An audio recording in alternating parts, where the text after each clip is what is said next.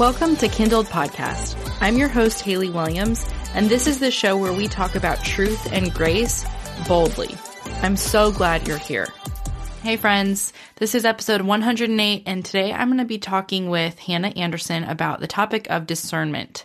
Hannah is going to help us understand what discernment is and what it isn't. But maybe even more importantly than that, well, actually, certainly more importantly than that, she's going to remind us that our discernment doesn't save us, and that because God is good and because his righteousness covers us, our sanctification, our salvation, and our appearance in eternity with him someday is not going to come from your discerning decisions or your ability to make wise and sound judgments about what you do or don't do. God is not standing back and looking to see what you do and deciding how he will respond based on our success or failure of upholding the law. He is always restoring, he is always making new. He knows that we will fail, and that is why he has sent his son Jesus. So, as always, keep that in mind as you're listening to us break down discernment and, you know, don't look to this episode to kind of help you be more judging or discerning, even. Like, uh, that's weird to even say that about an, uh, about an episode. Discernment's good, but we just don't want to turn to it to be any sort of like hope for us because it is not Jesus. All right, here's my conversation with Hannah Anderson. Okay, well, today I'm chatting with Hannah Anderson. Hannah, thanks for being here today. I'm so glad to be with you. So I was telling you just just a few minutes ago that I've heard you on plenty of podcasts and and read some of your work. Currently waiting for your newest book to arrive on discernment, but that's kind of what I wanted to chat with you about today because it is something that I am facing every single day in my own life and it feels like a real challenge. So I would love to kind of like just glean as much wisdom as possible from you in a few minutes. But before we get into that, could you introduce yourself and your family to us? Absolutely. And before I do, I just want to let you know, you know, you are not alone in this mm. feeling of needing discernment. Yeah. Part of why I even wrote the book, All That's Good, is because I was feeling a similar kind of disorientation. And it really was in context of my family life and even trying to parent and trying to mm. raise my kids in a world that felt so upside down, but also so different than the one I had been raised in. Yeah. So my husband Nathan and I um, live in Southwest Virginia. He grew up in this area, Appalachian Mountains. I'm from a similar mountain area, about oh four or five hours north. So it was a really natural place for us to come back to. He's a pastor and we have three kids who are just growing up before our eyes like Mm. a 15 year old, a 13 year old, and a 10 year old. And they're reaching that point where I can't really shelter them anymore. You know, the early years of development as a parent, you have a lot of control over what comes into their lives. And as they grow, you have to naturally let them venture out. And so my older two, especially, you know, they were going into high school and middle school and they're encountering all kinds of questions that I never mm-hmm. even knew existed when I was their age. But beyond that, we also live in a world where we have so much more information and so much more access to information than we did even 15 years ago. And so I found that parenting is unique. Trying to navigate the world is unique, not just because we're you know, a couple decades down the trail, but we also actually live in a digital space where we have access to more voices, more opinions, more ideas, more ways of doing life than we ever had before. And we've got to make decisions in the midst of that. So, getting into the the topic of discernment, the topic of the hour, because you did write a book all about this. Well, you've written more than one book that I think touches on this topic, but this is something that man, as I said earlier, just is coming up so much for me right now. I don't know if it is my age or where my kids are at or just culture or the fact that I have a podcast. I don't know what it is. It's just probably all of the above. And feel like it keeps coming up to, uh, um, and facing me the question of what is good? What is right? Where do we draw the line? And I uh, personally have struggled with really finding a consistent answer. I feel like every time I'm kind of reinventing the wheel of, okay, well, in this scenario, you know, and so I do, I do have a lot of questions around it. But before we jump into it, can you kind of give us a definition of discernment? Sure. And I think it this is a concept that has as many definitions as oh, people. Yeah that are thinking about it. One thing I found as I started writing it and I would share with people that I was writing this book on discernment, everybody had a slightly different response to what they thought it was. So some folks thought it was primarily a gut instinct, you know, you just kind of feel your way through a situation. Some people thought it was, you know, finding all that's bad with it with something. Like you are a really discerning person if you were a mm-hmm. critical person. Some people saw it as just kind of withdrawing from the world, you know, withdrawing into safe spaces. So you would be discerning if you only listened to Christian music, read Christian books, went to Christian doctors, you know, the, the whole kind of living in kind of a Christian subculture. And so I also found that people thought it meant maybe having a hidden wisdom or hidden knowledge that nobody else had. So you were discerning because you knew something that nobody else did.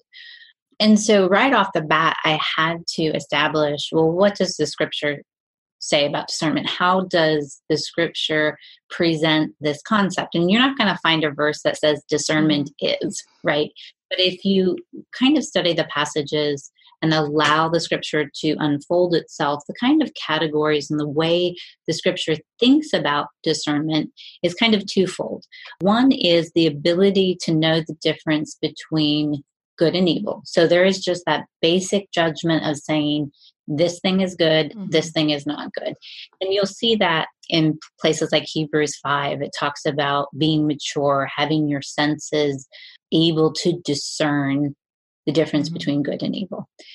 But it also has this extra layer that I don't think we always recognize. And a lot of times when the scripture talks about discernment, it talks about knowing the difference between good and evil so that you can pursue what's mm. good or what's excellent.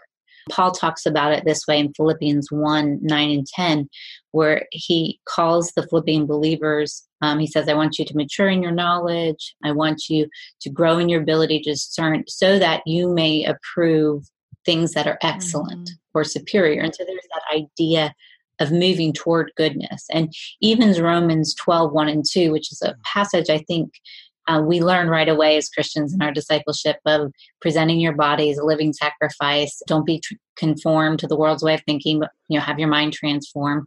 And the reason you're transformed, you're being transformed, is so that you can pursue the good and perfect will of God. And so, I think what we sometimes misunderstand about discernment is it's not just judging between two things. It is judging between two things so that you can move toward and embrace good things. So you can move toward and embrace goodness. And the thing that was fascinating to me as I kind of watched the scripture unpack these categories and it and unfolded itself, I thought, well, you know what? That's exactly how we talk about discernment more broadly. So when we're not talking within a Christian subculture or within our spiritual life, we talk about a person having a discerning eye or discerning palate or discerning ear. And what we mean by that is they are an expert or someone who has the ability to taste mm. a cake and know if it's good and be able to know the difference and then for the enjoyment of it. So it's someone who can listen to a song and know the quality of it.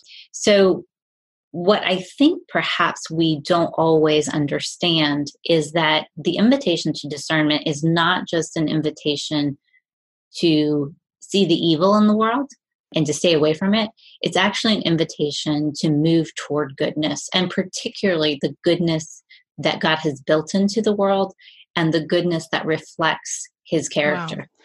That's a very robust understanding of discernment and it's it's one that I don't think I grew up with that understanding. I think I was very much on the side of what you're describing. I know we have listeners, you know, here listening to this from all over the spectrum in terms of what kind of family life or upbringing they had. But I was raised in an extremely legalistic church that was very heavy on talk around uh, the depravity of man, the atonement. I mean, like deep theological truths not i'm not saying any of that isn't true it just was like all so weighted heavily to that side and there was definitely kind of an obsession with maybe being able to recognize the difference between good and evil and calling out the the bad and and focusing almost more on the bad than the good. And what is interesting as i've gotten older and gained a little bit more wisdom than i had in those younger years is that i've realized that doesn't actually lead to a life of goodness or doesn't lead lead to a life of virtue as i've heard you say before it doesn't necessarily just because we can recognize good and evil doesn't actually mean that we are living out as living like living sacrifices to god like that verse in romans says. It, yeah it's just been pretty convicting for me realizing how much of my focus has been on being able to see okay truth lie truth lie good evil you know? And, and that is i'm not saying we abandon that pursuit entirely but help us like think about how do we move from that into actually doing more than just that because i don't think that that is like you said i it just doesn't feel like that's actually what god meant by you know calling us to that right. and i think you make a really good point that it's not the abandonment right. of recognizing evil exists right we're, still aware that this is a broken world that there is sin in the world there is sin in us there are things that mm-hmm. will harm you if you go after them and take them into your life. And so it's not that we deny that category. The question is, what is fixating us and what are we moving toward? In my own life, I, I had a similar background in terms of a little more legalistic structures, traditions. And I, as an adult, and especially as a young parent, I came to an awareness that, okay, I'm moving away from that. I, I can see the limitations and the weaknesses of that approach, not just to my faith, but to living in the world at large. But then I found that I didn't have anything to mm-hmm. replace it. So, Uh, you know, a listener may come to the realization that I don't want to live that way.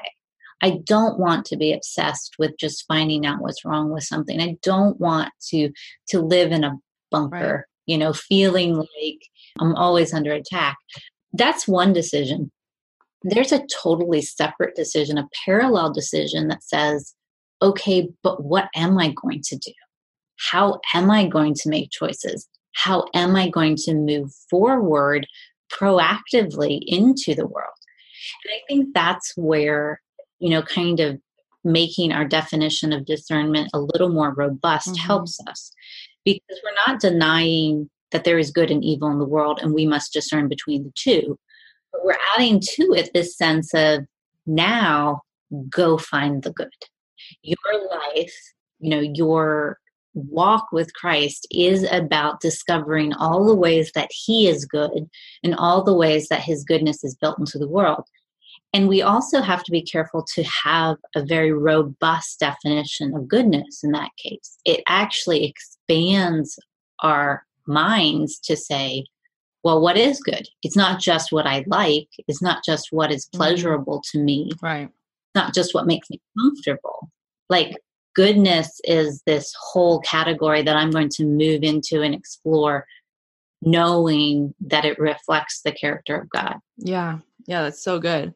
And I, I think I'm just at a, a, place in my own personal life. It probably has nothing to do with the things I mentioned earlier. It's just, it's my own spiritual development that is realizing that upbringing, that propensity, that tendency for me to focus on the evil and then bunker away. Like that was, my listeners kind of know some of my background, but I was homeschooled through sixth grade. My parents didn't want to send us to public school, so they started a private school now I have a daughter who's almost five. We're looking at what are we doing next year? And all of a sudden, all of these like things that I didn't realize were so built into me, these very deep seated kind of beliefs about the world, beliefs about good and evil, wrong and right, the best decision versus like, yeah, a worse decision are starting to surface and i'm really trying to sift through like wait what if this is actually real? What if this is actually true? And what if it is really just more based in fear or based in pride even? And man yeah it's like peeling back layers of an onion like you don't just kind of get to the core all at once. It's sort of like okay well if this then that and just you know starting to have those conversations. So this is definitely timely for me. What would you say is if you could talk for a second about how fear and pride play into discernment because I think that is you know, for someone like me who's kind of coming out of a, a history or a background of that, I still find myself tending towards the valuation of kind of like I want to label things as good or bad or you know what I'm saying? It's like it's overly simplistic. It's not always that you shouldn't do that but it can lead to maybe just sitting in a, more of an environment of fear or pride I guess yeah, I think if folks are surprised by the definition of discernment that I give, how it differs from the way we think about discernment. I think the second thing they're surprised by most is to find that discernment is not just about the decision that you make, mm-hmm. it's about who you become. Mm-hmm. And so it is not surprising at all that on the process to making decisions, we would suddenly have to confront things like fear and pride. Mm-hmm the process of growing in discernment and the way the scripture talks about becoming wise is not about making the quote unquote right decision mm. that then makes you a good person. It is that you would be transformed in your own spiritual walk. You would become a person whose mind and heart more reflects the mind and heart of Christ and you would be made wise. And then out of that wisdom would flow good decisions. Mm. And I think what is challenging about that way of approaching life versus a more legalistic make this right decision, make that right decision, if you just find the right church, if you just find the right school, if mm-hmm. you just mm-hmm. marry the right person. So much of that is external. And we put our weight and our righteousness on those things outside of us. And we could successfully navigate life and never have to change hmm. as long as we make the right choices outside. And so, what this approach and the way the scripture talks about being made wise is that it is actively, the Holy Spirit is like actively pinpointing the way we self sabotage yes. in our decision making because of fear and pride. Yeah. And so, just simply pride itself will stop us from even seeking wisdom. So if we are proud that we've made the right decisions, that we know what the right decision is, that we don't have anything to learn, that pretty much guarantees that we won't learn anything mm. because we don't even have a category that we would need to be instructed. And so, over and over again, when we see people in the scripture, whether it's Solomon or it's the New Testament writers, when they talk about seeking wisdom, it begins by humbling yourself before God and saying, I don't know what to do. Like, I don't know what to do in this situation. I don't know what the right answer is. James says, you know, if any of you lack wisdom, let him come to God who is not going to reproach you. He's not going to shame you for not knowing what to do. And so I think just in a very simple, practical way, pride that seems so esoteric really can sabotage our everyday decisions by the simple fact that we don't stop long enough to search the scripture. We don't stop long enough to pray. We don't stop long enough to listen to mature believers. We don't stop long enough to research and find out from experts. We just assume we know. Yeah. Um, all of those things are going to lead us to really bad decision making. And it makes it so easy. I'm speaking from personal experience. It makes it so easy, like you said, to go through life and not have to look at yourself. You don't actually have nothing about what you are doing has to change because you are so accurately calling things out and or holding others accountable even i mean this is like my literal high school years were were this like literally one time i remember there was a girl that i knew in my Christian bubble high school who was, you know, engaged in some stuff with a guy that I knew about. And and she was a little younger than me. And so I thought, I'm gonna be like, I'm gonna disciple her. So I pulled her into an empty classroom and tried to have a chat and talk to her about how this was not honoring to God or this was not whatever she was doing was not whatever upright or godly. I mean, just whatever my my category was, that's that was my approach. And yet the irony is that I was engaged in the exact same things and i did not see a problem. I mean if you can eh, if you can even it's it's hard to even fathom like saying that out loud like really? How could you not see that that but when you are so focused on everything outside of you it the the enemy truly uses that to completely blind you to yourself and make it so that well your actions are kind of like well that's not anybody else's problem you know i'm really worried about what's out in the world. I've got to like i've got to you know be the police officer. My parents used to even tell me you are not the police officer of the family. So man i'm just revealing my own you know struggle with that but it's so true that it is not simply about the good and evil out in the world but the evil that is you know within us as well.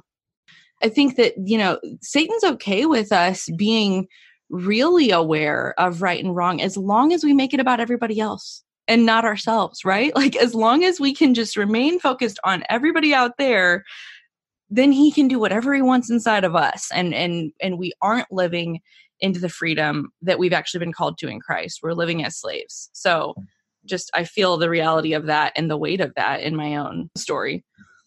Yeah, and I um kind of frame the majority of the book around Philippians 4, 8, and 9, which is the passage that Paul calls the Philippian believers to actively go seek whatever is true, whatever is honorable, whatever is just, whatever is pure, whatever is lovely, and whatever is commendable. And so it's got this forward action move out into the world, go look for mm-hmm. these things. And as I was studying that passage, I realized how often I had heard it preached or presented as a filter in reverse, a, a negative. Don't do this, don't do this, don't do that. Mm-hmm.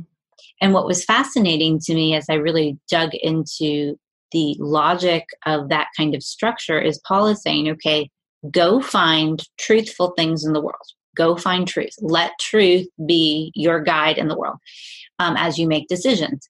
And what's beautiful about that is if you are actually pursuing truth, you're going to end up finding God. You're going to end up ultimately at Christ, who is the way, the truth, and the life. But on that route, you're going to have to be tested as much as everything else that you're testing. So if you're just looking for the right decisions and the right categories, like you said, you could potentially head there with never having to have your own heart confronted with whether you're truthful Mm-hmm. So, having something objective like truth, though, yes, we're going to test is this idea truthful? Is this book truthful? Is this speaker speaking truth? But it also turns back on us when we're making a decision mm-hmm. because we also have to say, Am I being truthful in my handling of this situation? Am I being factual? Do I have all of the facts or am I operating on something other than truth to make my decision?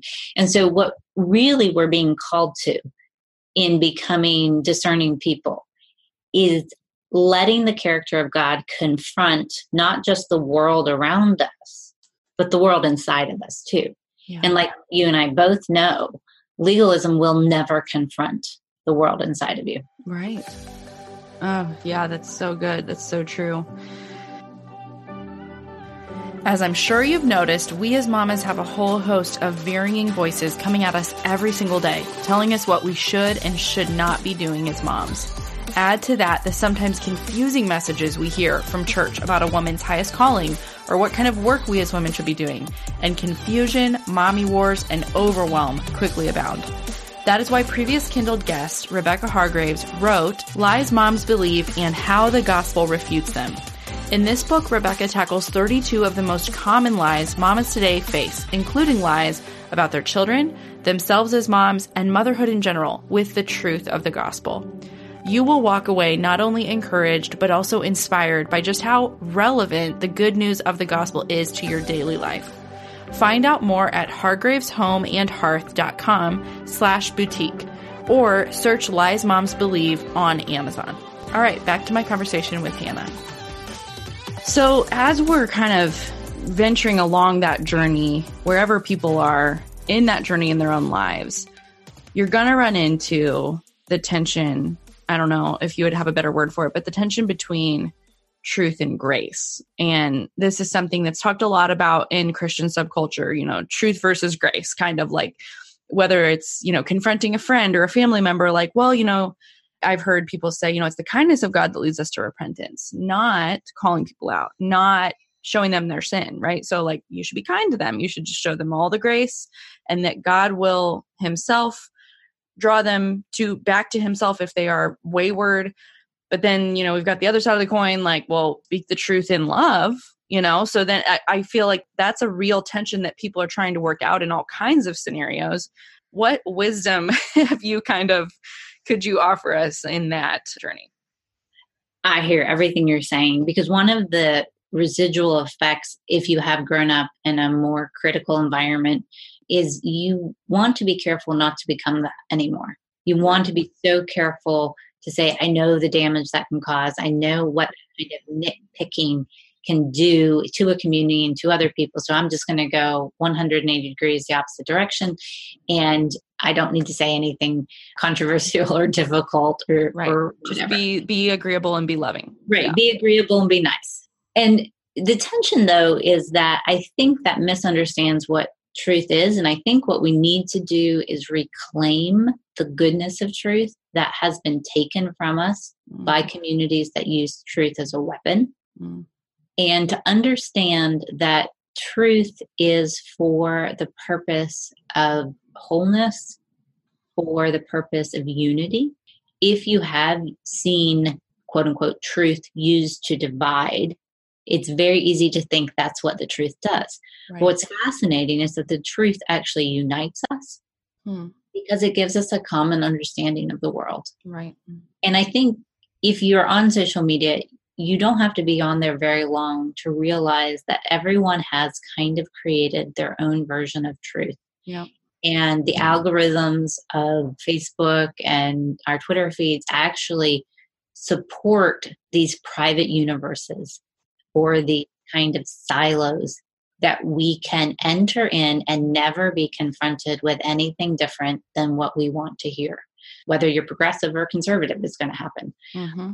And what happens when everyone has a private definition and interpretation of truth is that we get fragmented and isolated from each other. Mm-hmm. And we cannot understand each other, and it results in conflict and division. And so, what truth actually does for us is it gives us a baseline for reality. Mm. And it gives us the opportunity to begin to build community based on shared beliefs. So, even something as simple as the creeds, like Christian creeds, that we would confess that I believe in these things, that is a confession of truth. That is a confession of saying we are bound, we are united, we are joined together in community around these fundamental truths. So then the question comes well, when do you need to speak up? When, do, when you see something that is not truthful, how do you go about saying what needs to be said? Right. And I think it all comes back to remembering the goal of truth is not to be right. The goal of truth is to unite in the reality that God has created. Mm-hmm. So, my goal in reaching out or confronting, if that's the language you want to use, or saying something truthful, is always toward goodness. Mm. It is not toward, I'm right, you're wrong. Yeah. It is not toward, Jesus loves me more because I have these right positions or opinions. Mm-hmm. It is, oh no, if we are not in the reality that God has created, mm. we're going to be isolated from each other. It is, this truth will do damage if it is not present. And so, even with my kids, I'm trying now, you know, there's no one you love to correct more than your own siblings. So, yeah. we'll oh, at the dinner table and they'll be telling each other why they're wrong. And I have started to try to ask them, okay, I say, first of all, are you saying this just to be right? And if you are, mm-hmm. then you just need to be quiet because you need to get your heart right yeah. attempt that. Now, if you can say this with the motivation of healing and hope and unity, because you see a danger and you need mm. to warn someone you love from the danger, mm. say it. And I think that's where a lot of times the problem isn't truth versus grace or truth versus love. It's that a lot of us understand truth to mean I'm right, you're wrong. Right. Wow. Yeah. That we could do a whole episode on that topic right there. That's so true. And that truth, like when back when you said we need to reclaim truth, I think you're 100% right that truth has been hijacked and made into a weapon. Now, both by those who would claim absolute truth and those who don't, right? Because it's demonized from the side of those who say, well, no, there is no absolute truth. You know, my truth is my truth, yours is yours, you do you, and I will leave you alone as long as you leave me alone and don't infringe on me. And then by the other side, you know, to do the opposite, to say you have to abide by this or else, whatever. And if we're operating in that understanding, then we really have no basis to move forward and speak the truth in love because it doesn't even exist, right? Like truth and love isn't even a thing if that's how we understand truth to be. But if we understand that truth comes from God and he is the basis of truth and he is the creator of truth and the the one who upholds everything and keeps truth even being true like then we don't have to be so afraid of it it doesn't mean that it isn't going to ever cause division in the sense of like a relationship that if you were to even go ahead and do that thing say that thing in love with this purpose of seeking unity it doesn't mean it'll always be received well right? I mean there's the reality that the other person it's on them they get to decide their response or you know how they receive that and what they do with it which is hard for us because i think everybody wants to be liked and wants to remain kind of agreeable. But yeah i don't know do you have any like tips as far as how we do that in relationships well? Yeah i think absolutely the first thing we do is we wrestle with our own heart before god mm-hmm. so if you haven't done that yet if you haven't felt the weight of it if you're enjoying telling someone the truth right you need to get into your prayer closet mm-hmm. and you need to do some serious work with god because your heart must be in a place where it is humbled before the lord where it is broken for the thing that you see that is dividing people or for mm-hmm. the the truth that is not being preserved and held safely yeah and it must have a heart of goodness and a trajectory of goodness. So, very first thing is to wrestle with it. I also think that part of that means partnering with God for the circumstances to be aligned before you speak. I think it's very easy when you feel the weight of something. If you're in a position where your heart's right before God, you honestly are loving this person, and you feel the weight of it, our selfish tendency is to want to get rid of that weight as soon as possible. And so we will say, well, I need to tell them right away because they need to stop. They need to know right away. And what we really want is, I don't want to be responsible for this anymore. Yeah. I don't want to feel this weight. So I need to get it off my chest as soon as possible. And so sometimes we will just rush to speak before the circumstances are prepared or the other person's heart is prepared. And a lot of that is being motivated by our discomfort. Yeah. And so, partnering with God, if we believe that He is sovereign, if we believe that His providence rules over the kingdom of men, we also believe that He's at work in this other person, that He's setting up their life, He's causing things, He is positioning them to be ready to receive a word that He may call us to give. Mm-hmm. And so, one of the things that I do is just pray make it clear when and how I'm supposed to speak, make the circumstances right, make it quote unquote natural. Let it be something that I know beyond a shadow of doubt that the Holy Spirit is saying, go now. And don't let me go before and don't let me go after.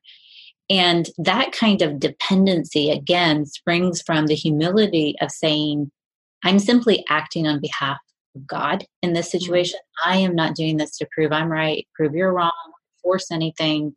Mm-hmm. Um, I am actually doing this as a person who loves this other person and in partnership with the Holy Spirit and the work that God is doing in their life, I'm speaking when He calls me to speak. And that I think requires a level of patience and maturity and dependence on the Holy Spirit that I think a lot of us just don't mm-hmm. have and we really don't want to do the kind of work that it takes to be in that place Yeah. Yeah. And just reminding ourselves when we do get tempted to believe that the buck is with us or something you know like th- everything depends on our showing up and saying the right thing and calling it out and and almost as if like there's a sense of urgency that if i don't say it now i never will get a chance or evil will just overtake like trusting in the sovereignty of god you know that he is actually bigger than the situation and that it is not the the axis of the earth does not center on you you know is helpful for me i think when i do get into that space of like there is a sense of urgency and I'm I'm acting out of fear or pride or whatever, self-righteousness. And then, you know, it just never goes as well. It really I've found it just doesn't go as well. As we are, you know, a lot of the listeners have kids school age, you know, maybe starting at elementary, kind of getting into some of this with our kids. How do we help not raise little legalists? Because frankly i'm already seeing some of those traits in my own daughter that i have and you know seen in myself for 30 years. And it's like i, I don't want to damage her sense of right and wrong or you know the reality that yes there is there is a right here. Yeah i'm glad you know that but also it's more than that it's bigger than just being able to be found in the right when your mom and dad come into your room and it's clean or that you weren't the one who took the cookie from the pantry it was your little sister you know those types of things like i don't know how do we instill that understanding in in our children well, I think, you know, we have to understand at a base level that we're all legalists. It's not just our context, it's mm. not just what we grew up with. I think it's possible for our context to reinforce and to reward our natural bent to legalism. And I think that perhaps is what we mean when we say I grew up in a legalistic context, that the context rewarded the self justification that was natural to our human heart and mm-hmm. didn't confront it. So our kids are going to be legalists just because they're human beings. And I don't think it should surprise us or shock us, or we should not worry when we see it happening as if something uniquely wrong is happening. Mm-hmm. This is just common, it is what we do. But I also think we can't reward it. So it may not be correcting it every time. You know, it may not be calling it out all the time, but it might be something as simple as not listening to it, not listening to the tattletale, not giving it airtime, not paying attention to the kinds of comments, not rewarding them mm-hmm. with that kind of affirmation.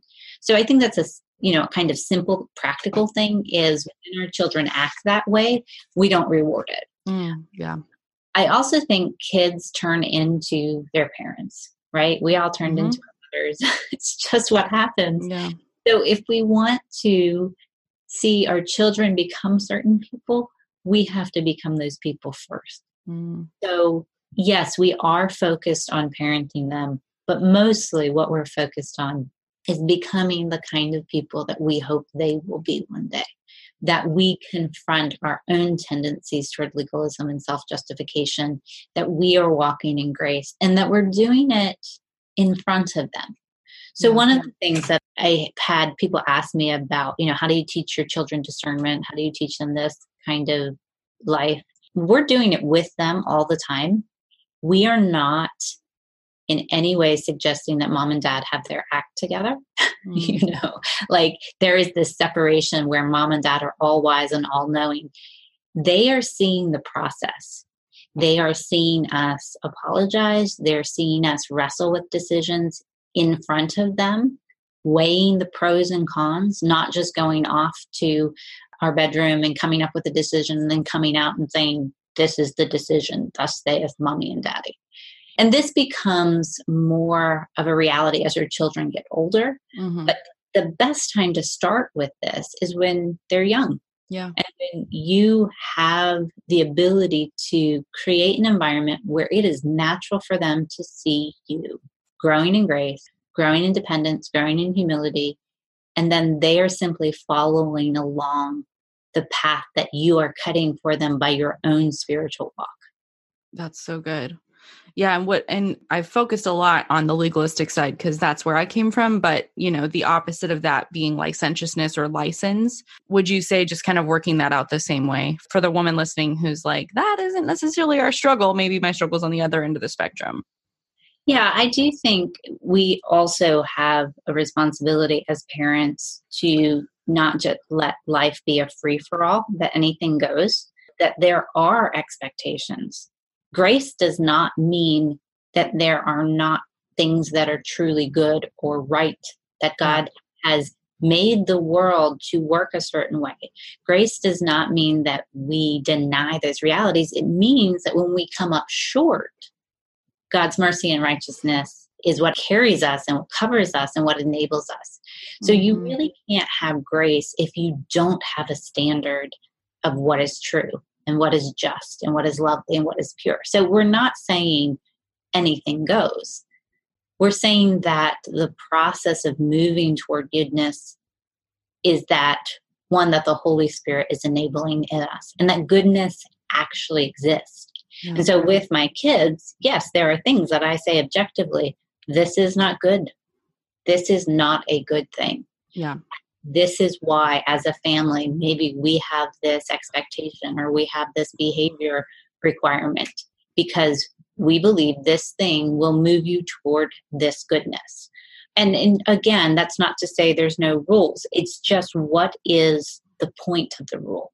Mm-hmm. Is the rule to help guide you toward goodness, or is it to self justify?